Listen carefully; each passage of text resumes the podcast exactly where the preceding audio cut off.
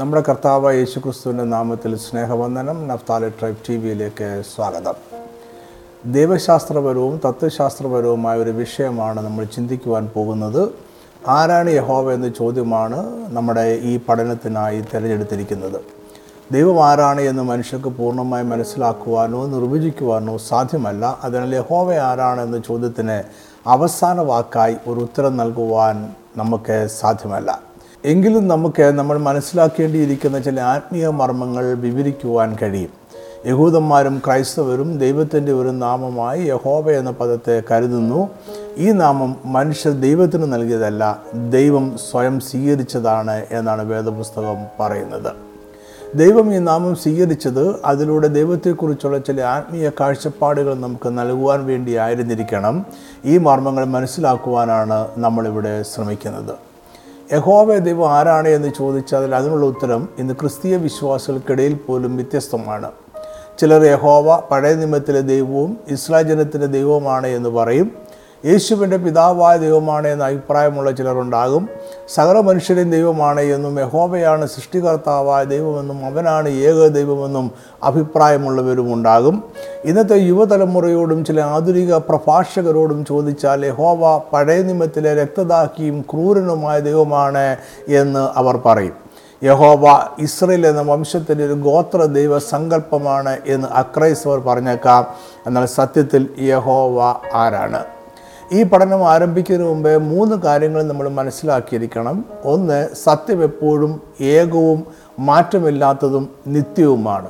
അതായത് സത്യത്തിന് ഒന്നിലധികം മുഖങ്ങളോ വിശദീകരണമോ പ്രത്യക്ഷതയോ ഇല്ല. സത്യം യാതൊരു മായവും ചേരാത്തതാണ്. അത് എപ്പോഴും പൂർണവും മാറ്റങ്ങൾക്ക് വിധേയം അല്ലാത്തതുമാണ്. സത്യം എക്കാലവും സത്യമാണ്. അത് നിത്യമായി സത്യമാണ്. അതിനാൽ സത്യത്തെ വ്യത്യസ്തമായി വിവരിക്കുവാൻ സാധ്യമല്ല. രണ്ടാമതായി നമ്മൾ മനസ്സിലാക്കേണ്ടിയിരിക്കുന്ന വസ്തുത യഹോവയ ദൈവം ആരാണ് എന്ന് മനസ്സിലാക്കാൻ നമ്മളെ സഹായിക്കുന്ന രേഖ വേദപുസ്തകം മാത്രമാണ്. വേദപുസ്തകം യഥാർത്ഥത്തിൽ ദൈവം ആരാണ് എന്ന് വിശദീകരിക്കുന്ന പുസ്തകമല്ല. അതൊരു മതഗ്രന്ഥമല്ല. വേദപുസ്തകം ഒരു മതം സ്ഥാപിക്കുവാനായി ദൈവം മനുഷ്യന് കൊടുത്ത വെളിപ്പാടുകളല്ല. ഒരു മതസ്ഥാപനത്തെക്കുറിച്ച് അതിൽ പറയുന്നില്ല. ദൈവം ഒരു മതത്തെയും സ്ഥാപിക്കുകയോ തിരഞ്ഞെടുക്കുകയോ ചെയ്യുന്നില്ല. വേദപുസ്തകം മനുഷ്യന്റെ ചരിത്രമാണ് പറയുന്നത്. അതിൽ മനുഷ്യന്റെ സൃഷ്ടിയെക്കുറിച്ചും അവന്റെ പാപത്തിലുള്ള വീഴ്ചയെക്കുറിച്ചും പറയുന്നു. ഇത് വേദപുസ്തകത്തിൽ രേഖപ്പെടുത്തിയിരിക്കുന്ന മനുഷ്യ ചരിത്രത്തിന്റെ ആമുഖമാണ്.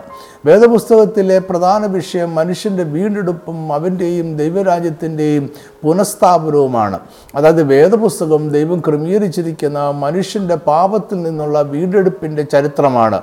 ഈ ചരിത്രം ദൈവമാണ് നിശ്ചയിച്ചതും വെളിപ്പെടുത്തുന്നതും. അതിനാൽ അത് സംഭവിക്കുന്നതിന് മുമ്പേ വെളിപ്പെട്ടതും രേഖപ്പെടുത്തിയതുമാണ് അതിനാൽ തന്നെ വേദപുസ്തകം ദൈവത്തിന്റെ ജീവചരിത്രം പറയുന്ന പുസ്തകം അല്ല. എന്നാൽ വേദപുസ്തകത്തിലെ മനുഷ്യനെക്കുറിച്ചുള്ള ദൈവിക പദ്ധതിയുടെ വെളിപ്പെടുത്തലുകളിൽ നിന്നും ദൈവത്തെക്കുറിച്ച് അല്പമായി നമുക്ക് മനസ്സിലാക്കുവാൻ കഴിയും. ഇത് മനുഷ്യ മനസ്സുകൾക്ക് ഗ്രഹിക്കുവാൻ അസാധ്യമായ ദൈവിക സത്വത്തെക്കുറിച്ചുള്ള ഭാഗികമായ അറിവ് മാത്രമാണ്. നമ്മൾ മനസ്സിലാക്കിയിരിക്കുന്ന അറിവുകൾ കൊണ്ട് ദൈവം ആരാണ് എന്ന് അന്തിമമായി പറയുവാൻ മനുഷ്യന് സാധ്യം അല്ല. ദൈവം അഗോചരവും അമൂർത്തവും നിത്യവും നിർവചനങ്ങൾക്കും വിശദീകരണങ്ങൾക്കും അതീതവുമാണ്.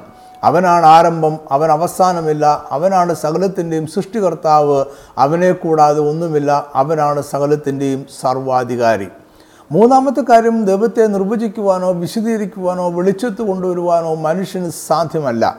മനുഷ്യന് അവന്റെ ജഡശരീരത്തിലെ പഞ്ചേന്ദ്രിയങ്ങൾ കൊണ്ട് കാണുവാനോ കേൾക്കുവാനോ അനുഭവിക്കുവാനോ കഴിയാത്തതിനാൽ അതിനാലോ മനുഷ്യ ബുദ്ധി കൊണ്ടോ ദൈവത്തെ വിശദീകരിക്കുവാൻ സാധ്യമല്ല. അതിനാൽ ദൈവം ആരാണ് എന്ന് അവൻ തന്നെ വെളിപ്പെടുത്തണം. മറ്റൊരു രീതിയിൽ പറഞ്ഞാൽ ദൈവം ആരാണ് എന്ന് അവൻ തന്നെ വെളിപ്പെടുത്തിയിരിക്കുന്നതല്ലാതെ യാതൊന്നും മനുഷ്യന് ദൈവത്തെക്കുറിച്ച് അറിഞ്ഞുകൂടാ. അധികമായി അറിയുവാൻ സാധ്യവുമല്ല. ഇത് ദൈവത്തെക്കുറിച്ചുള്ള മനുഷ്യന്റെ അറിവിന്റെ പരിമിതിയാണ് ഇത് നമ്മൾ അംഗീകരിച്ചേ മതിയാകും. ദൈവം ആരാണ് എന്ന് ഗ്രഹിക്കുവാൻ ദൈവം സ്വയം വെളിപ്പെടുത്തിയ മർമ്മങ്ങൾ മാത്രമേ നമുക്ക് ആശ്രയമായുള്ളൂ. അതിലധികമായ നമ്മുടെ വ്യാഖ്യാനങ്ങളെല്ലാം തെറ്റാണ്. ഇതെല്ലാം മനസ്സിൽ വെച്ചുകൊണ്ട് യഹോവ ആരാണ് എന്ന് മനസ്സിലാക്കുവാൻ നമുക്ക് ശ്രമിക്കാം. ഇതിന് നമ്മളെ സഹായിക്കുവാൻ വേദപുസ്തകം എന്ന രേഖ മാത്രമേ ഉള്ളൂ എന്നതിനാൽ അവിടെ ദൈവം തന്നെ തന്നെ വെളിപ്പെടുത്തിയിരിക്കുന്ന കാര്യങ്ങൾ ശ്രദ്ധയോടെ പഠിക്കാം. വേദപുസ്തകം പഠിക്കുന്നതിന് ചില ക്രമീകരണ രീതികൾ ഉണ്ട്. അതിലൊരു പ്രമാണമാണ് പ്രഥമ പ്രസ്താവനയുടെ പ്രമാണം. ഇതനുസരിച്ചൊരു വാക്കോ ആശയമോ വേദപുസ്തകത്തിൽ ആദ്യമായി പ്രസ്താവിക്കപ്പെടുമ്പോൾ അവിടെ ഇതിനുള്ള അർത്ഥം പ്രധാനപ്പെട്ടതാണ്. അതായിരിക്കും മിക്കപ്പോഴും ആ വാക്കിന്റെയും ആശയത്തിന്റെയും ശരിയായ അർത്ഥം. പുറപ്പാട് പുസ്തകത്തിലാണ് നമ്മൾ ആദ്യമായി യഹോവ എന്ന പേര് കാണുന്നത്. ബി സി ആറാം നൂറ്റാണ്ടിലെ ബാബിലോണിയൻ പ്രവാസത്തിന് ശേഷം യഹൂദന്മാർ യഹോവ എന്ന പേരിന് പകരം ഏലോഹിം എന്ന പേര് വ്യാപകമായി ഉപയോഗിക്കുവാൻ തുടങ്ങി. യഹോവ ഇസ്രായേലിന്റെ മാത്രം ദൈവമല്ല അവൻ സർവ പ്രപഞ്ചത്തിന്റെയും സകല സൃഷ്ടിയുടെയും ദൈവമാണ് എന്ന കാഴ്ചപ്പാടിലേക്ക് ക്രമേണ യഹൂദ പണ്ഡിതന്മാർ എത്തിച്ചേർന്നു. അതേ കാലത്ത് തന്നെ ആയിരിക്കണം അഡോണായി എന്ന വാക്കും പ്രചാരത്തിലായത്. യഹോവ എന്ന പേര് വളരെ പരിശുദ്ധമായതിനാൽ അത് ഉച്ചരിക്കുവാൻ പോലും ഇസ്രായേൽ ജനം ഭയപ്പെട്ടു. അതിനാൽ അവരുടെ സിനഗോഗുകളിൽ ദൈവം കർത്താവ് യജമാനൻ പ്രഭു എന്നിങ്ങനെ അർത്ഥം വരുന്ന അഡോണായി എന്ന വാക്ക് ഉപയോഗിക്കുവാൻ തുടങ്ങി. ഇതിന് പഴയ നിയമത്തിന്റെ ഗ്രീക്കിലേക്കുള്ള സെപ്റ്റാജിന്റെ പരിഭാഷയിൽ കൈറിയോസ് എന്ന വാക്കാണ് ഉപയോഗിച്ചിരിക്കുന്നത്. എബ്രായ ഗ്രീക്ക് വാക്കുകൾക്ക് അർത്ഥവ്യത്യാസം ഇല്ല. ദൈവത്തിന്റെ പേരുകളായി ആയിരത്തോളം പേരുകൾ നമ്മൾ വേദപുസ്തകത്തിൽ കാണുന്നുണ്ട്. അതെല്ലാം അദ്ദേഹത്തിന്റെ സത്വത്തിന്റെ പ്രത്യേകതകളോ സവിശേഷതകളോ പരാമർശിക്കുന്നതാണ്. എന്നാൽ യഹോവ എന്ന നാമം അതിൽ നിന്നെല്ലാം വിഭിന്നമായി മാറി നിൽക്കുന്നു. അത് അവൻ അവനായി തിരഞ്ഞെടുത്ത പേരാണ്. യഹോവ എന്ന പേര് പഴയ നിയമത്തിൽ ഏകദേശം ആറായിരത്തി എണ്ണൂറ് പ്രാവശ്യം നമ്മൾ കാണുന്നു. എസ്തേർ സഭാപ്രസംഗി ഉത്തമഗീതം എന്നീ പുസ്തകങ്ങൾ ഒഴികെയുള്ള മറ്റെല്ലാ പുസ്തകങ്ങളിലും ഈ വാക്ക് കാണാം. എരുശലേം ദൈവാലയത്തിലെ ആരാധനയിൽ മാത്രമേ യഹൂദന്മാർ പേര് ഉറക്ക പറയാറുണ്ടായിരുന്നുള്ളൂ. അതിനാൽ ഏ ഡി എഴുപതിൽ ആലയം താർക്കപ്പെട്ടതിന് ശേഷം ഈ പേര് അവർ ഉച്ചരിച്ചിട്ടില്ല. യഹോവ എന്നത് ദൈവത്തിന്റെ പേരായി നമ്മൾ ആദ്യം വേദപുസ്തകത്തിൽ കാണുന്നത് പുറപ്പാട് പുസ്തകം മൂന്നാം അധ്യായം പതിനഞ്ചാം വാക്യത്തിലാണ്. ഈ പേരിന്റെ അർത്ഥം മനസ്സിലാക്കുവാൻ അതിന്റെ സന്ദർഭവും അതിനു മുമ്പുള്ള വാക്യവും കൂടി അറിഞ്ഞിരിക്കണം. നാനൂറിലധികം വർഷങ്ങളായി മിസ്രൈമിൽ അടിമത്തത്തിൽ ആയിരുന്ന ഇസ്രായേൽ ജനത്തെ വിടിപ്പിക്കുവാനായി ദൈവം മോശയെ നിയമിക്കുന്നതാണ് സന്ദർഭം. ദൈവം മോശയ്ക്ക് പ്രത്യക്ഷനാകുമ്പോൾ അവൻ മിസ്രൈമിൽ ഇസ്രായേൽ ജനത്തോടൊപ്പം ആയിരുന്നില്ല. അവൻ ചില നാളുകൾക്ക് മുമ്പ് മിസ്രൈം രാജ്യത്തു നിന്നും പ്രാണരക്ഷാർത്ഥം ഓടിപ്പോയതാണ്. ദൈവം മോശയ്ക്ക് പ്രത്യക്ഷമാകുമ്പോൾ അവൻ വിജനമായ ഒരു പ്രദേശത്ത് തന്റെ അമ്മായിയപ്പന്റെ ആടുകളെ മേയ്ക്കുകയായിരുന്നു. അവിടെ ദൈവം ഇസ്രാജനത്തെ ജനത്തെ വിടുവിക്കുവാനും അവരെ വാക്തത്വ ദേശത്തേക്ക് നയിക്കുവാനുമുള്ള നിയോഗം മോശയ്ക്ക് നൽകി. എന്നാൽ ഇസ്രായേൽ ജനത്തിന്റെ അടുക്കൽ മോശ തിരികെ ചെന്നിട്ട് വാക്തത്വ ദേശത്തെക്കുറിച്ചോ ദൈവം പ്രത്യക്ഷമായതിനെക്കുറിച്ചോ ദൈവം അവരെ വിടുവിക്കാൻ പോകുന്നുവെന്നോ പറഞ്ഞാൽ ആരും വിശ്വസിക്കുകയില്ല. മോശ ആരെയാണ് കണ്ടത്? ആരാണ് മോശയോട് സംസാരിച്ചത് എന്ന് അവൻ ജനത്തോട് പറയേണ്ടി വരും. അതിനാൽ മോശ കണ്ട ദൈവത്തിന്റെ നാമം എന്ത് എന്ന് ഇസ്രാചനം ചോദിച്ചാൽ അതിനെന്ത് മറുപടി പറയണം എന്ന് അവൻ ദൈവത്തോട് ചോദിച്ചു. ദൈവത്തിന്റെ നാമം എന്ത് എന്ന് മോശ ചോദിച്ചു എന്ന് പറയുമ്പോൾ അതുവരെ മോശയ്ക്ക് പോലും ദൈവത്തിന്റെ നാമം എന്ത് എന്ന് നിശ്ചയമില്ലായിരുന്നു എന്ന് വ്യക്തമാണ്. അപ്പോൾ അതിനു മുമ്പ് ദൈവമെന്നോ യാഹെന്നോ അവർ വിളിച്ചിരുന്നത് ദൈവത്തിന്റെ ഒരു പേരായിട്ടല്ലായിരുന്നു. ഒരുപക്ഷെ ദൈവം എന്നതിന് പൊതുവായി അവർ യാഹ് എന്ന പദം ഉപയോഗിച്ചതാകാം. ഇതിന് നമുക്ക് വ്യക്തതയില്ല. ഇസ്രായേൽ ജനത്തെ പിടിപ്പിക്കുവാൻ അവരുടെ പിതാക്കന്മാരുടെ ദൈവം മാത്രമേ ഇടപെടുകയുള്ളൂ എന്ന് മോശയ്ക്കും ഇസ്രാജനത്തിനും അറിയാമായിരുന്നു. ആ ദൈവം അന്നേ വരെ ഒരു പേരിൽ സ്വയം പരിചയപ്പെടുത്തുകയോ അറിയപ്പെടുകയോ ചെയ്തിരുന്നില്ല എന്ന് വേണം മോശയുടെ ചോദ്യത്തിൽ നിന്നും നമ്മൾ അനുമാനിക്കുവാൻ.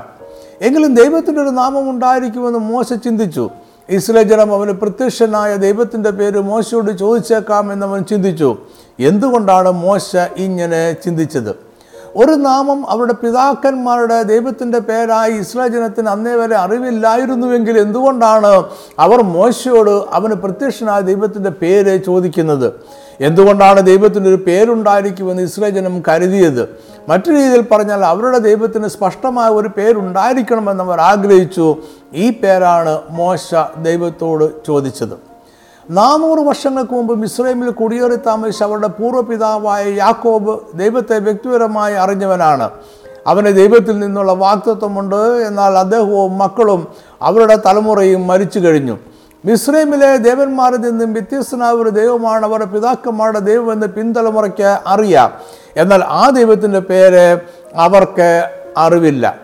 ആദ്യ തലമുറകൾ മരിച്ചു കഴിഞ്ഞപ്പോൾ ഇസ്രയേലിൽ ചിലരെങ്കിലും ഇസ്രൈമ ദേവന്മാരെയും അവരുടെ പിതാക്കന്മാരുടെ ദൈവത്തോടൊപ്പം ആരാധിച്ചിരുന്നു എന്നതിന് വേദപുസ്തകത്തിൽ തെളിവുകളുണ്ട്.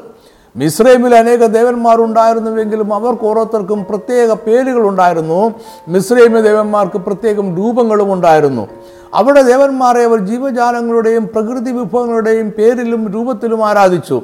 ഈ പശ്ചാത്തലത്തിൽ ജനിച്ച് ജീവിച്ചു വന്ന മോശയും ഇസ്രയേൽ ജനവും അവരുടെ പിതാക്കന്മാരുടെ ദൈവത്തിന് ഒരു പേരുണ്ടായിരിക്കുമെന്ന് ചിന്തിക്കുന്നത് സ്വാഭാവികം മാത്രമാണ്. അതാണ് മോശ ദൈവത്തോട് ചോദിച്ചതും ഈശ്വരജനം ജനം ചോദിക്കുമെന്ന് പ്രതീക്ഷിച്ചതും. എന്നാൽ സർവശക്തനായ സാക്ഷാ ദൈവത്തിനൊരു പേരിന്റെ ആവശ്യമില്ലായിരുന്നു. അന്നേ വരെ ദൈവം ഒരു പേര് സ്വീകരിക്കുകയോ ആ പേരിൽ അറിയപ്പെടുകയോ ചെയ്തിരുന്നില്ല. പേരൊരു വ്യക്തിയെ മറ്റൊരാളിൽ നിന്നും വേർതിരിച്ചു കാണിക്കുവാനുള്ളതാണ്. അത് ഒന്നിലധികം വ്യക്തികൾ ഉള്ളപ്പോൾ മാത്രമേ ആവശ്യം ഉള്ളൂ. എന്നാൽ ദൈവം ഒരാൾ മാത്രമേ ഉള്ളൂ. അദ്ദേഹത്തെ വേർതിരിച്ച് കാണിക്കുവാൻ മറ്റൊരാൾ ദൈവമായില്ല. അതിനാൽ ദൈവത്തിന് പേരിന്റെ ആവശ്യമില്ല. കാരണം ദൈവം ദൈവമാണ് അവൻ മാത്രമാണ് ദൈവം. അതിനാൽ ദൈവം മോശയോട് ഇങ്ങനെ മറുപടി പറഞ്ഞു. പുറപ്പാട് മൂന്നിന്റെ പതിനാല്.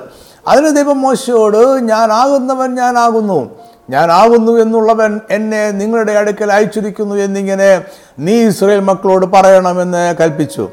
ഇവിടെ ഞാനാകുന്നു എന്നതാണ് ദൈവത്തിന്റെ നാമം. ഈ നാമത്തിൽ ദൈവത്തിന്റെ എല്ലാ ആത്മീയ മർമ്മവും സ്വഭാവ വിശേഷങ്ങളും സത്വവും അസ്തിത്വവും അടങ്ങിയിട്ടുണ്ട്. ദൈവത്തെക്കുറിച്ച് നമ്മൾ അറിയേണ്ടതെല്ലാം ഈ നാമത്തിൽ അടങ്ങിയിട്ടുണ്ട്. ഈ മർമ്മം മനസ്സിലാക്കിയ ശേഷം നമുക്ക് മുന്നോട്ട് നീങ്ങാം. അന്നത്തെ ജാതീയ മതവിശ്വാസത്തിന്റെ പശ്ചാത്തലത്തിൽ വേണം യഹോവയ ദൈവം ഞാനാകുന്നു എന്ന് പറഞ്ഞതിനെ മനസ്സിലാക്കുവാൻ. ഞാനാകുന്നു എന്നത് ദൈവത്തിന്റെ സവിശേഷതയും അവന്റെ ദൈവികത്വത്തിന്റെ അവകാശവാദവുമാണ്. ജാതീയ മതവിശ്വാസത്തിലും അവരുടെ ദേവന്മാർ അവർ ദൈവമാണ് എന്ന് അവകാശപ്പെടുവാനായി ഞാനാകുന്നു എന്ന വാക്കുകൾ ഉപയോഗിച്ചിട്ടുണ്ട്. അതിനാൽ ഇത് വ്യക്തമാക്കി യഹോവയ ദൈവം പറഞ്ഞു ഞാനാകുന്നവൻ ഞാനാകുന്നു. അതായത് ജാതീയ മതങ്ങളിലെ ദേവന്മാർ ഞാനാകുന്നു എന്ന് അവകാശപ്പെടാറുണ്ട് എന്നാൽ അവർ അത്തരമൊരു അവകാശവാദത്തിന് അർഹരല്ല. ഇസ്രയേലിന്റെ ദൈവമാണ് സത്യത്തിൽ ഏക ഞാനാകുന്നു എന്നത്. ഞാനാകുന്നു എന്നതൊരു വ്യക്തിയെ തിരിച്ചറിയുവാനായി പറയുന്ന പദമാണ്. അത് ഞാനാകുന്നു അത് ഞാൻ തന്നെയാണ് ഞാൻ മാത്രമാണ് എന്നിങ്ങനെയാണ് അതിന്റെ അർത്ഥം. ഞാനാകുന്നവൻ ഞാനാകുന്നു എന്നത് ഞാനല്ലാതെ മറ്റാരുമില്ല എന്ന ധ്വനി നൽകുന്നു. മറ്റൊരു ദേവന്റെയോ മനുഷ്യന്റെയോ അവകാശവാദങ്ങളെ അത് റദ്ദാക്കുന്നു. മറ്റാരും ദൈവമായി ഇല്ലാത്തതിനാൽ മിശ്രൈമ ദേവന്മാർക്കുള്ളതുപോലെ ഒരു പേര് ദൈവത്തിന് ആവശ്യമില്ല. മറ്റൊരാളിൽ നിന്നും വേർതിരിച്ചറിയുവാനേ ഒരു പേര് അവൻ ആവശ്യമില്ല. അവന് പേരില്ല. ദൈവം ദൈവമാണ്. യേശുക്രിസ്തുവിന് മുമ്പ് ഗ്രീക്ക് തത്വചിന്തകനായിരുന്ന പ്ലേറ്റോ അദ്ദേഹത്തിന്റെ പാർമനൈഡ്സ് എന്ന കൃതിയിൽ ദൈവത്തെക്കുറിച്ച് ചില വീക്ഷണങ്ങൾ നടത്തുന്നുണ്ട്. ദൈവത്തിന്റെ പ്രകൃതിയെ ശരിയായി വെളിപ്പെടുത്തുവാൻ യാതൊന്നിനാലും കഴിയുകയില്ല എന്നാണ് അദ്ദേഹം പറഞ്ഞത്. ഒരു പേരും അവന് നൽകുവാൻ കഴിയില്ല എന്നും അദ്ദേഹം പറഞ്ഞു. പ്ലേറ്റോയുടെ അഭിപ്രായം കൂടി പരിഗണിച്ചാൽ മോശയ്ക്ക് വെളിപ്പെട്ട ദൈവം സ്വയംഭൂവാണ് സ്വയം നിലനിൽക്കുന്നതാണ് നിത്യമാണ് മനുഷ്യന് പൂർണമായി ഗ്രഹിക്കുവാൻ കഴിയാത്തവനാണ്. മോശയുടെ ചോദ്യത്തിന് ഞാനാകുന്നവൻ ഞാനാകുന്നു എന്നിങ്ങനെ ദൈവം മറുപടി പറഞ്ഞതിന് ശേഷം തുടർന്ന് ദൈവം ഒരു പേര് തിരഞ്ഞെടുക്കുന്നത് കാണാം. മോശയുടെ ചോദ്യത്തിൽ മാനുഷ്യവും ന്യായീകരിക്കത്തക്കതുമായ കാര്യമുണ്ടെന്ന് ദൈവത്തിന് തോന്നിയിരിക്കാം. അതിനാൽ അവൻ തുടർന്നു പറഞ്ഞു പുറപ്പാട് മൂന്നിന്റെ പതിനഞ്ച്. ദൈവം പിന്നെയും മോശയോട് അരളി ചെയ്തത് എന്തെന്നാൽ നീ ഇസ്രായേൽ മക്കളോട് ഇപ്രകാരം പറയണം. അബ്രഹാമിന്റെ ദൈവവും ഇസ്ഹാക്കിന്റെ ദൈവവും യാക്കോബിന്റെ ദൈവവുമായ നിങ്ങളുടെ പിതാക്കന്മാരുടെ ദൈവമായ യഹോവ എന്നെ നിങ്ങളുടെ അടുക്കൽ അയച്ചിരിക്കുന്നു. ഇത് എന്നേക്കും എന്റെ നാമവും തലമുറ തലമുറയായി എന്റെ ജ്ഞാപകവും ആകുന്നു. ഇവിടെയാണ് നമ്മൾ വേദപുസ്തകത്തിൽ ആദ്യമായി യഹോവ എന്ന പദം ദൈവത്തിന്റെ പേരായി കാണുന്നത്. യഹോവ എന്ന പേര് ദൈവം സ്വീകരിക്കുകയും അത് തലമുറ തലമുറയായി അവന്റെ പേരായിരിക്കണമെന്ന് ദൈവം കൽപ്പിക്കുകയും ചെയ്തു. അതായത് പതിനാലാം വാക്യത്തിൽ മോശയുടെ ചോദ്യത്തിന് മറുപടിയായി അവനൊരു പേരിന്റെ ആവശ്യമില്ല എന്ന് വ്യക്തമാക്കിയതിനു ശേഷം ഇസ്രായേൽ ജനത്തിന്റെ തലമുറ തലമുറയായി ഓർമ്മയ്ക്കായുള്ളൊരു സ്ഥാപക സ്തംഭം ആയി യഹോവ എന്ന നാമം ദൈവം സ്വീകരിച്ചു. അവരുടെ ദൈവം ആരാണ് എന്ന് ഓർക്കുവാനായാണ് യഹോവ എന്ന നാമം ദൈവം സ്വീകരിച്ചത്. യഹോവ എന്ന പേര് എബ്രായ ഭാഷയിൽ യാഹ്വേ എന്നാണ്. യാഹ്വേ എന്ന പേര് ഉൽപ്പത്തി പുസ്തകത്തിൽ നൂറ്റി അറുപത് പ്രാവശ്യം വ്യത്യസ്തങ്ങളായ രൂപത്തിൽ കാണാം. അതിനാൽ മോശയുടെ കാലത്തിനു മുമ്പ് തന്നെ യഹോവ എന്ന പേര് അറിയപ്പെട്ടിരുന്നു എന്ന് കരുതുന്നവരുണ്ട്. പുറപ്പാട് ആറിന്റെ ഇരുപത് സംഖ്യാപുസ്തകം ഇരുപത്തിയാറിന്റെ അമ്പത്തി ഒമ്പത് എന്നീ വാക്യങ്ങളനുസരിച്ച് മോശയുടെ അമ്മയുടെ പേര് യോക്കേബേദ് എന്നായിരുന്നു. ഈ പേരിന് യാഹ് എന്നും കാബേദ് എന്നും രണ്ട് ഭാഗങ്ങളുണ്ട്. യാഹ് എന്നത് യഹോവ എന്നതിന്റെ ചുരുക്കമാണ്. കാബേദ് എന്നതിന്റെ അർത്ഥം ഭാരമുള്ളത് മഹത്വം മതിപ്പ് തോന്നിപ്പിക്കുന്നവ എന്നിങ്ങനെയാണ്.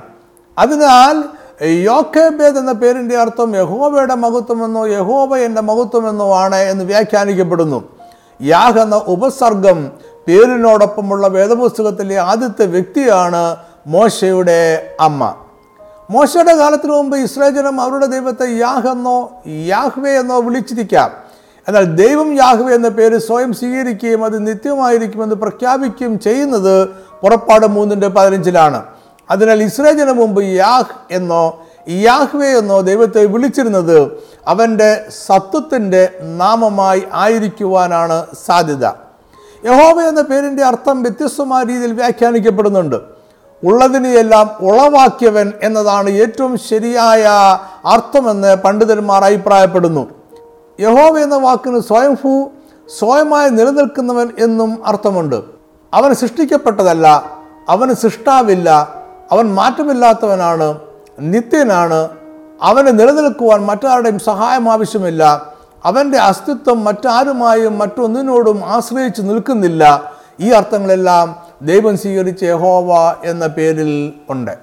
പഴയ നിയമത്തിലും പുതിയ നിയമത്തിലും മനുഷ്യരുടെ പേരുകൾക്കൊരു പ്രത്യേക അർത്ഥമുണ്ട്. പേരുകളെ അർത്ഥം ആ വ്യക്തിയുടെ സ്വഭാവ സവിശേഷതയുടെ വെളിപ്പെടുത്തലാണ്. അല്ലെങ്കിൽ പേരുകൾ അവന്റെ ജീവചരിത്രത്തിന്റെയോ അവനെക്കുറിച്ചുള്ള ദൈവിക പദ്ധതിയുടെയോ വെളിപ്പെടുത്തലാണ്. അബ്രഹാമിന്റെ പേരിന്റെ അർത്ഥം ബഹുജാതികൾക്ക് പിതാവെന്നാണ്. യാക്കോബിന്റെ പേരിന്റെ അർത്ഥം കുതികാൽ പിടിക്കുന്നവനെന്നും മറിച്ചിടുന്നവനെന്നും സ്ഥാനം കവരുന്നവനെന്നും ആണ്. ഈ പേരിന് ദൈവം സംരക്ഷിക്കട്ടെ എന്നും അർത്ഥമുണ്ട്. മോശ എന്ന പേരിന് വെള്ളത്തിൽ നിന്നും വലിച്ചെടുക്കപ്പെട്ടവൻ എന്ന അർത്ഥമാണ്. മോശയെ നൈൽ നദിയിലെ വെള്ളത്തിൽ നിന്നും ജീവിതത്തിലേക്ക് വലിച്ചെടുത്തതുപോലെ പിൽക്കാലത്ത് അവൻ ഇസ്രജനത്തെയും അടിമത്തത്തിൽ നിന്നും വലിച്ചെടുത്തു.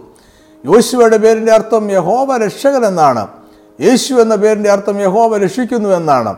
പുതിയ നിയമത്തിൽ പത്രോസ് എന്ന പേരിന് പാറ എന്ന അർത്ഥമാണുള്ളത്.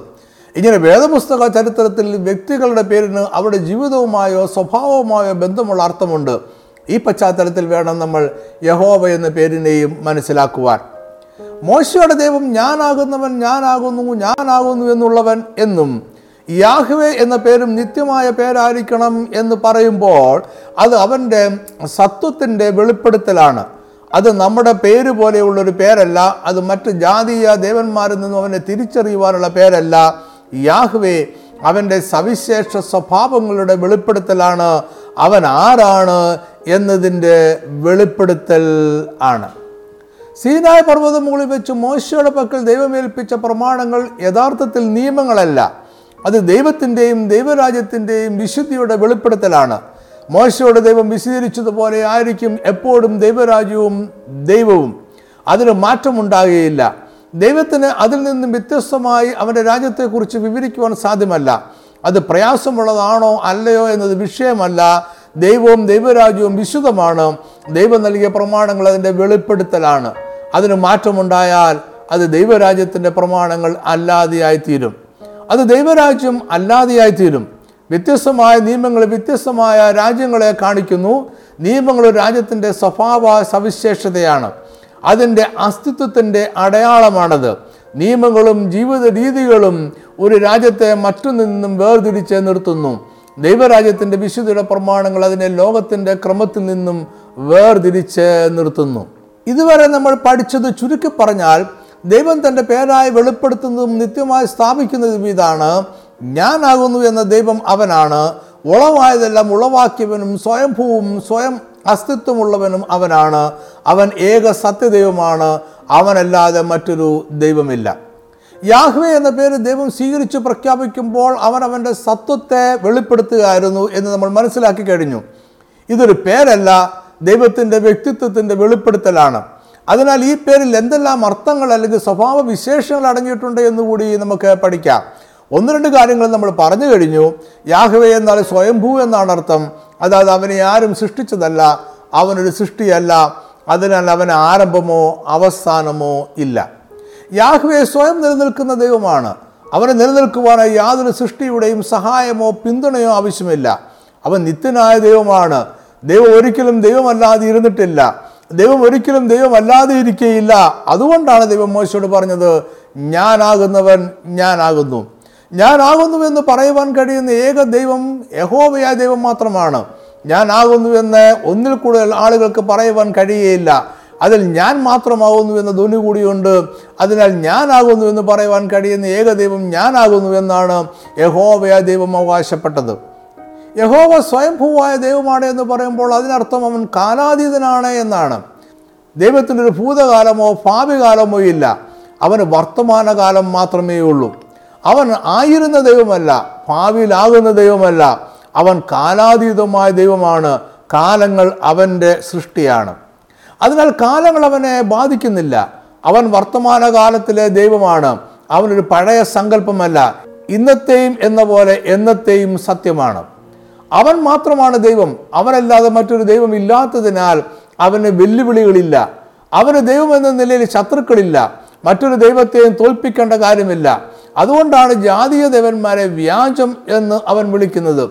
ജാതീയ ദേവന്മാരെന്നൊരു ദൈവമോ ദേവന്മാരോ ഇല്ല. അങ്ങനെയൊന്നും നിലനിൽക്കുന്നില്ല. ജാതീയ ദേവന്മാർ എന്നത് സങ്കല്പവും മിഥ്യയും വ്യാജവും മാത്രമാണ്. യഹോമയ ദൈവം മാറ്റമില്ലാത്ത ദൈവമാണ്. മാറ്റങ്ങൾ ഭൂതകാലത്തിന്റെ ഭാഗമാണ്. അവന് ഭൂതകാലമില്ലാത്തതിനാൽ മാറ്റങ്ങൾ സാധ്യമല്ല. ഇതിനെക്കുറിച്ച് യാക്കോപ്പോസ്വലം പറയുന്ന വാക്യം പ്രശസ്തമാണ്. അവന് വികാരമോ ഗതി ഭേദത്താലുള്ള ആച്ഛാദനമോ ഇല്ല. പഴയ നിമത്തിലും ദൈവം മാറ്റമില്ലാത്തവനാണ് എന്ന് പറയുന്നുണ്ട്. മലാഖി മൂന്നിന്റെ ആറിൽ യഹോവയായി ഞാൻ മാറാത്തവൻ എന്ന് ദൈവം പറയുന്നു. ആധുനിക തത്വശാസ്ത്രങ്ങളോ സാങ്കേതിക വിദ്യയോ മാനവിക ചിന്തകളോ രാഷ്ട്രീയമോ യാതൊന്നും ദൈവത്തെ മാറ്റുന്നില്ല. നമുക്ക് നിത്യമായി മാറ്റമില്ലാതെ നിലനിൽക്കുന്ന ദൈവത്തെ സ്വീകരിക്കാം അല്ലെങ്കിൽ തള്ളിക്കളയാം. ഇതിനിടയിൽ മൂന്നാമതൊരു മാർഗമില്ല. നമ്മൾ മാറിയേക്കാം. ലോകക്രമങ്ങൾ മാറിയേക്കാം. എന്നാൽ അതനുസരിച്ച് ദൈവം മാറുന്നില്ല. നമുക്ക് ദൈവത്തെ മാറ്റുവാനും കഴിയുകയില്ല. അതുകൊണ്ടാണ് ദൈവം പറഞ്ഞത് ഇത് എന്നേക്കും എന്റെ നാമവും തലമുറ തലമുറയായി എന്റെ ജ്ഞാപകവും ആകുന്നു. പുറപ്പാട് പുസ്തകം മൂന്നിന്റെ പതിനഞ്ചിലാണല്ലോ ദൈവം യഹോബ എന്ന പേര് തനിക്കായി സ്വീകരിക്കുന്നത്. ആ വാക്യം നമ്മൾ മുകളിൽ വായിച്ചിരുന്നു. മറ്റൊരു ആത്മീയ മർമ്മം ഗ്രഹിക്കുന്നതിനായി അതേ വാക്യത്തിലേക്ക് ഒന്നുകൂടി നമുക്ക് പോകാം. വാക്യം ഇങ്ങനെയാണ്. പുറപ്പാട് മൂന്നിന്റെ പതിനഞ്ച്. ദൈവം പിന്നെയും മോശയോട് അറിയിച്ചത് എന്തെന്നാൽ നീ ഇസ്രായേൽ മക്കളോട് ഇപ്രകാരം പറയണം. അബ്രഹാമിന്റെ ദൈവവും ഇസഹാക്കിന്റെ ദൈവവും യാക്കോവിന്റെ ദൈവവുമായ നിങ്ങളുടെ പിതാക്കന്മാരുടെ ദൈവമായ ഹോവ എന്നെ നിങ്ങളുടെ അടുക്കൽ അയച്ചിരിക്കുന്നു. ഇത് എന്നേക്കും എന്റെ നാമവും തലമുറ തലമുറയായി എന്റെ ജ്ഞാപകവും ആകുന്നു. ഈ വാക്യത്തിൽ ദൈവം വെളിപ്പെടുത്തുന്ന അവന്റെ ഒരു സ്വഭാവ സവിശേഷത ഉണ്ട്. അത് അവൻ എക്കാലവും ഇസ്രജനത്തിന്റെ ദൈവമാണ് എന്ന സത്യമാണ്. അതാണ് അവൻ പറയുന്നത് അബ്രഹാമിന്റെ ദൈവവും ഇസ്ഹാക്കിന്റെ ദൈവവും യാക്കോബിന്റെ ദൈവവുമായ നിങ്ങളുടെ പിതാക്കന്മാരുടെ ദൈവമായ ഹോവ ഇതിലെ മർമ്മം മനസ്സിലാക്കുവാനായി നമുക്ക് അല്പം കൂടി ആഴത്തിലേക്ക് പോകാം. പുറപ്പാട് രണ്ടിന്റെ ഇരുപത്തിനാലിൽ നമ്മൾ വായിക്കുന്നത് ഇങ്ങനെയാണ്. ദൈവം അവരുടെ നിലവിളി കേട്ടു ദൈവം അബ്രഹാമിനോടും ഇസ്ഹാക്കിനോടും യാക്കോബിനോടും തനിക്കുള്ള നിയമവും ഓർത്തു. ഈ വാക്യം ഇസ്രായേൽ ജനം ഇസ്രേമിൽ അടിമത്തത്തിലായിരുന്നപ്പോൾ വിടുതലായ ദൈവത്തോട് നിലവിളിച്ചതിനെ കുറിച്ചാണ് പറയുന്നത്. ദൈവം അവരുടെ നിലവിളി കേട്ടു അവരെ അടിമത്തത്തിൽ നിന്നും വിടുവിക്കുവാൻ തീരുമാനിച്ചു. ഈ തീരുമാനത്തിന് അടിസ്ഥാന കാരണം കൂടി അവിടെ പറയുന്നുണ്ട്. ദൈവം അബ്രഹാമിനോടും ഇസ്ഹാക്കിനോടും യാക്കോബിനോടും തനിക്കുള്ള നിയമം ഓർത്തു. എന്താണ് ദൈവം അബ്രഹാമിനോടും ഇസ്ഹാക്കിനോടും യാക്കോബിനോടും ചെയ്ത നിയമം? അത് അവരുമായുള്ള മാറ്റമില്ലാത്ത നിത്യമായ ഒരു ഉടമ്പടിയാണ്. വേദപുസ്തകത്തിൽ ഉടമ്പടി എന്ന വാക്ക് ആദ്യം കാണുന്നത് ഉൽപ്പത്തി ഒമ്പതിന്റെ പത്തിലാണ്.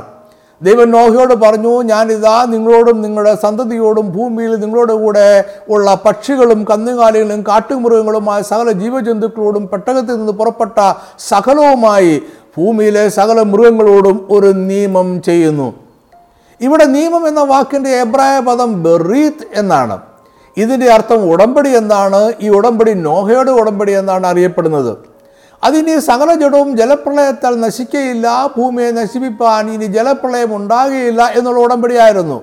ദൈവവും ഭൂമിയും തമ്മിലുള്ള ഈ ഉടമ്പടിയുടെ നിത്യ അടയാളമായ ദൈവം അവന്റെ വില്ല് മേഘത്തിൽ വെച്ചു. വില്ല് എന്നതിന് എബ്രായ ഭാഷയിൽ ഉപയോഗിച്ചിരിക്കുന്ന പദം കെഷേത്ത് എന്ന വാക്കാണ്. ഈ വാക്കിന് മഴവില്ലെന്ന അർത്ഥമുണ്ട് എന്നാൽ അതിന് കൂടുതൽ പ്രസക്തമായ മറ്റൊരു അർത്ഥം കൂടിയുണ്ട്. അത് അമ്പം വില്ലും എന്ന് നമ്മൾ പറയുന്നതിലെ വില്ലാണ്. അതായത് യുദ്ധത്തിൽ പടയാളികൾ ഉപയോഗിക്കുന്ന വില്ലാണ്. അത് ദൈവത്തിന്റെ യുദ്ധത്തിന്റെ വില്ലാണ്. അതാണ് ദൈവം ആകാശത്ത് വെച്ചത്. മഴവില്ല് നോക്കിയാൽ ദൈവത്തിന്റെ യുദ്ധത്തിന്റെ വില്ല് ഭൂമിയിലേക്ക് തിരിയാതെ സ്വർഗത്തിലേക്ക് തിരിഞ്ഞിരിക്കുന്നത് കാണാം. അത് ദൈവം സമാധാനം വാക്തത്വം ചെയ്യുന്നതിന്റെ അടയാളമാണ്. അതാണ് ദൈവം പറഞ്ഞത്. ഞാൻ ഭൂമിയുടെ മീതെ മേഘം വരുത്തുമ്പോൾ മേഘത്തിൽ വില്ല് കാണും. അപ്പോൾ ഞാനും നിങ്ങളും സർവജഡവുമായ സകല ജീവജന്തുക്കളും തമ്മിലുള്ള എന്റെ നിയമം ഞാൻ ഓർക്കും.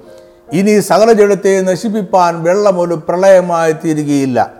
എന്നാൽ പുറപ്പാട് രണ്ടിന്റെ ഇരുപത്തിനാലിൽ ദൈവം സൂചിപ്പിക്കുന്ന ഉടമ്പടി നോഹയുടെ ഉടമ്പടിയല്ല. അത് ദൈവം അബ്രഹാമിനോട് ചെയ്ത ഉടമ്പടിയാണ്. ഈ ഉടമ്പടി അബ്രഹാമിന്റെ സന്തതി തലമുറകൾ കൂടി ഉള്ളതായിരുന്നു. അതിനാൽ അതേ ഉടമ്പടി ഇസ്ഹാക്കും യാക്കോവുമായി വീണ്ടും ദൈവം ഉറപ്പിച്ചു. അങ്ങനെ ഉടമ്പടികൾ ആവർത്തിച്ചുറപ്പിക്കുന്ന രീതി പഴയ നിയമകാലത്തെ ഉണ്ടായിരുന്നു. ദൈവം അബ്രഹാമുമായുള്ള ഉടമ്പടിയെ നമുക്ക് അബ്രഹാമിന്റെ ഉടമ്പടി എന്ന് വിളിക്കാം. അത് ആദ്യം കാണുന്നത് ഉൽപ്പത്തി പന്ത്രണ്ടിലാണ്. ഉൽപ്പത്തി പന്ത്രണ്ടിന്റെ രണ്ടാം വാക്യം. ഞാൻ നിന്നെ വലിയൊരു ജാതിയാക്കും നിന്നെ അനുഗ്രഹിച്ച് നിന്റെ പേർ വലുതാക്കും നീ ഒരു അനുഗ്രഹമായിരിക്കും നിന്നെ അനുഗ്രഹിക്കുന്നവരെ ഞാൻ അനുഗ്രഹിക്കും നിന്നെ ശപിക്കുന്നവരെ ഞാൻ ശപിക്കും. നിന്നിൽ ഭൂമിയിലെ സാല വംശങ്ങളും അനുഗ്രഹിക്കപ്പെടും. ഈ ഉടമ്പടി പല പ്രാവശ്യം ആവർത്തിച്ചുറപ്പിക്കുന്നുണ്ട്. ഉൽപ്പത്തി പതിനഞ്ചിന്റെ പതിമൂന്ന് മുതൽ പതിനാറ് വരെയുള്ള വാക്യങ്ങളിൽ ഇസ്രായേൽ ജനം ഇസ്രയേലിൽ നാനൂറ് വർഷങ്ങൾ അടിമകളായി താമസിക്കേണ്ടി വരും എന്ന് ദൈവം അബ്രഹാമിനോട് അറിയിക്കുന്നുണ്ട്. എന്നാൽ അതിന്റെ ശേഷം അവർ വളരെ സമ്പത്തോടുകൂടെ പുറപ്പെട്ടു പോരുമെന്നും നാലാം തലമുറക്കാർ വാഗ്ദത്ത ദേശത്തേക്ക് തിരികെ വരുമെന്നും ദൈവം ഉടമ്പടി ചെയ്യുന്നുണ്ട്.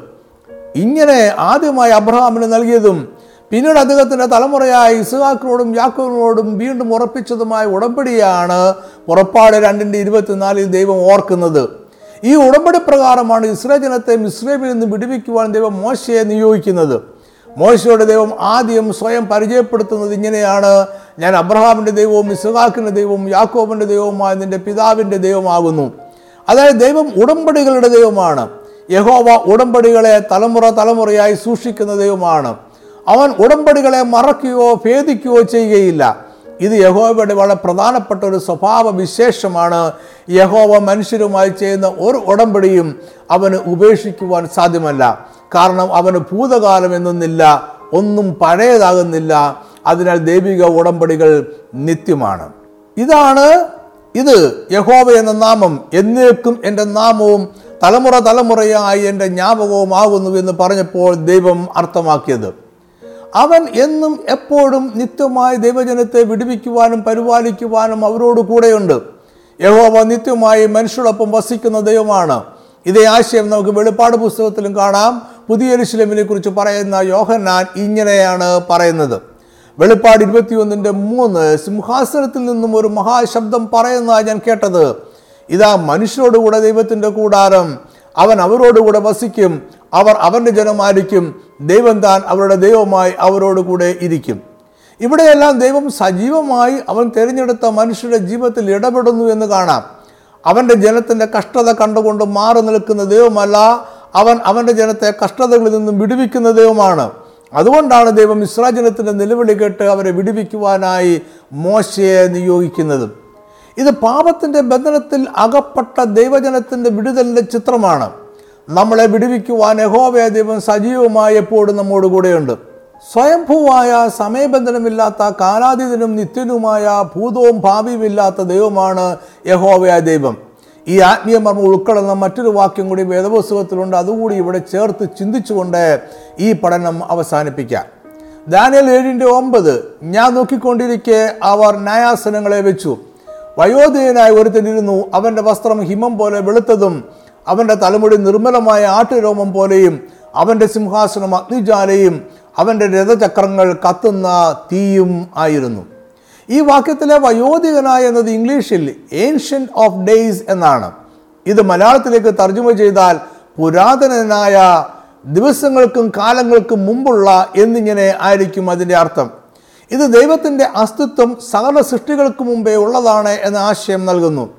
ദാനിയലിന്റെ പ്രവചന പുസ്തകം പ്രധാനമായും അരാമിക് ഹീബ്രു എന്നീ രണ്ട് ഭാഷകളിലാണ് എഴുതപ്പെട്ടിരിക്കുന്നത്. ഇതുകൂടാതെ ഗ്രീക്ക് പെർഷ്യൻ വാക്കുകളും ഈ പുസ്തകത്തിൽ കാണാം. ഇതിൽ രണ്ടാം അധ്യായം നാലാം വാക്യത്തിന്റെ രണ്ടാമത്തെ പകുതി മുതൽ ഏഴാം അധ്യായം ഇരുപത്തിയെട്ടാം വാക്യം വരെ അരാമിക് ഭാഷയാണ് ഉപയോഗിച്ചിരിക്കുന്നത്. അതിനാൽ വയോധികൻ എന്നതിന്റെ മൂലഭാഷ അരാമിക്കാണ്. ഇത് നമ്മൾ ഇംഗ്ലീഷിൽ കണ്ടതുപോലെ മൂലഭാഷയിലും രണ്ട് വാക്കാണ്. ഒന്ന് അറ്റിക് എന്ന വാക്കും രണ്ടാമത്തെ യോം എന്ന വാക്കുമാണ്. അറ്റിക് എന്ന അരാമിക് വാക്കിന്റെ അർത്ഥം ഏൻഷ്യന്റ് അഥവാ പുരാതനനായ എന്നാണ്. യോം എന്ന വാക്കിന്റെ അർത്ഥം ഓഫ് ഡേയ്സ് അഥവാ ദിവസങ്ങളെ സംബന്ധിച്ച കാലങ്ങളെ സംബന്ധിച്ച എന്നിങ്ങനെയാണ്. ഇത് രണ്ടും കൂടി ചേർന്ന ശരിയായ പരിഭാഷ അതിപുരാതനനായ അല്ലെങ്കിൽ ദിവസങ്ങൾക്കും കാലങ്ങൾക്കും മുമ്പേ ഉണ്ടായിരുന്ന എന്നായിരിക്കണം. അതായത് ന്യായാസനത്തിൽ ഇരിക്കുന്നവനായ ദാനിയൽ പ്രവാചകൻ കണ്ടത് അതിപുരാതനനായ ദൈവത്തെയാണ്. ആ ദൈവം കാലാതീതനാണ്. കാലങ്ങൾ ഉണ്ടാകുന്നതിന് മുമ്പേ ദൈവം ഉണ്ടായിരുന്നു. കാലങ്ങളെയും സമയങ്ങളെയും അവൻ സൃഷ്ടിച്ചതാണ്. അതിനാൽ അവൻ കാലങ്ങൾക്ക് അധീനൻ അല്ല. ഇതേ ആശയമാണ് യഹോബ എന്ന നാമത്തിലുമുള്ളത്. മോശയും ഇതേ സത്യം തന്നെ പറഞ്ഞിരുന്നു. സങ്കീർത്തനങ്ങൾ തൊണ്ണൂറിന്റെ ഒന്ന് രണ്ട് വാക്യങ്ങൾ. കർത്താവേ നീ തലമുറ തലമുറയായി ഞങ്ങളുടെ സങ്കേതമായിരിക്കുന്നു. പർവതങ്ങൾ ഉണ്ടാകുന്നതിനും നീ ഭൂമിയെയും ഭൂമണ്ഡലത്തെയും നിർമ്മിച്ചതിനു മുമ്പേ നീ അനാദിയായും ശാശ്വതമായും ദൈവം ആകുന്നു. യശയാവ് നാൽപ്പത്തി മൂന്നിന്റെ പതിമൂന്നിൽ ഇന്നും ഞാൻ അനന്യൻ തന്നെ എന്ന് ദൈവം പറയുന്നതും ഇതേ അർത്ഥത്തിൽ തന്നെയാണ്. ഇതിന്റെ മലയാളത്തിലുള്ള പരിഭാഷ അത്ര വ്യക്തമല്ല. ഇംഗ്ലീഷിലത് indeed before the days was I am he എന്നാണ്. ഇതിന്റെ പരിഭാഷ ഏകദേശം ഇങ്ങനെയായിരിക്കണം. നിശ്ചയമായും കാലത്തിനു മുമ്പേ ഞാനാകുന്നു. അതായത് കാലങ്ങൾക്ക് മുമ്പേ ദൈവം ഉണ്ടായിരുന്നു. അന്ന് കാലങ്ങൾ ഇല്ലാതെ ഇരുന്നതിനാൽ അവൻ ഭൂതകാലത്തിലല്ലായിരുന്നു. വർത്തമാനകാലത്തിൽ അവൻ ഞാൻ ആകുന്നു. കാലങ്ങൾ സൃഷ്ടിക്കപ്പെടുന്നതിന് മുമ്പേ അവൻ ഉണ്ടായിരുന്നു എന്നതിനാൽ അവൻ ആരംഭമില്ല. കാലങ്ങൾ ഇല്ലാതായി കഴിഞ്ഞും അവൻ ഉണ്ടായിരിക്കും എന്നതിനാൽ അവൻ അവസാനവുമില്ല. ദൈവം ആരംഭവും അവസാനവും ഇല്ലാത്തവനാണ് മറ്റൊരു രീതിയിൽ പറഞ്ഞാൽ അവനാണ് ആരംഭവും അവസാനവും. യഹോവ എന്ന നാമത്തിന്റെ അർത്ഥത്തിലൂടെ ദൈവത്തിന്റെ സത്വത്തെയും സ്വഭാവ വിശേഷത്തെയും അല്പമായി മനസ്സിലാക്കുവാൻ നമ്മൾ ശ്രമിക്കുകയായിരുന്നു. എന്നാൽ എത്രമാത്രം സുദീർഘമായി നമ്മൾ പഠിച്ചാലും മനുഷ്യ മനസ്സിന് അപൂർണമായി മാത്രമേ ദൈവം എന്ന നിതാന്ത സത്യത്തെ ഗ്രഹിക്കുവാൻ കഴിയുകയുള്ളൂ അതിനാൽ ഈ പഠനം ഇവിടെ അവസാനിപ്പിക്കട്ടെ. അതിനു മുമ്പായി നമ്മളുടെ സുവിശേഷ പ്രവർത്തനങ്ങളെക്കുറിച്ചൊന്നുണ്ട് കാര്യങ്ങൾ പറയുവാൻ ആഗ്രഹിക്കുന്നു.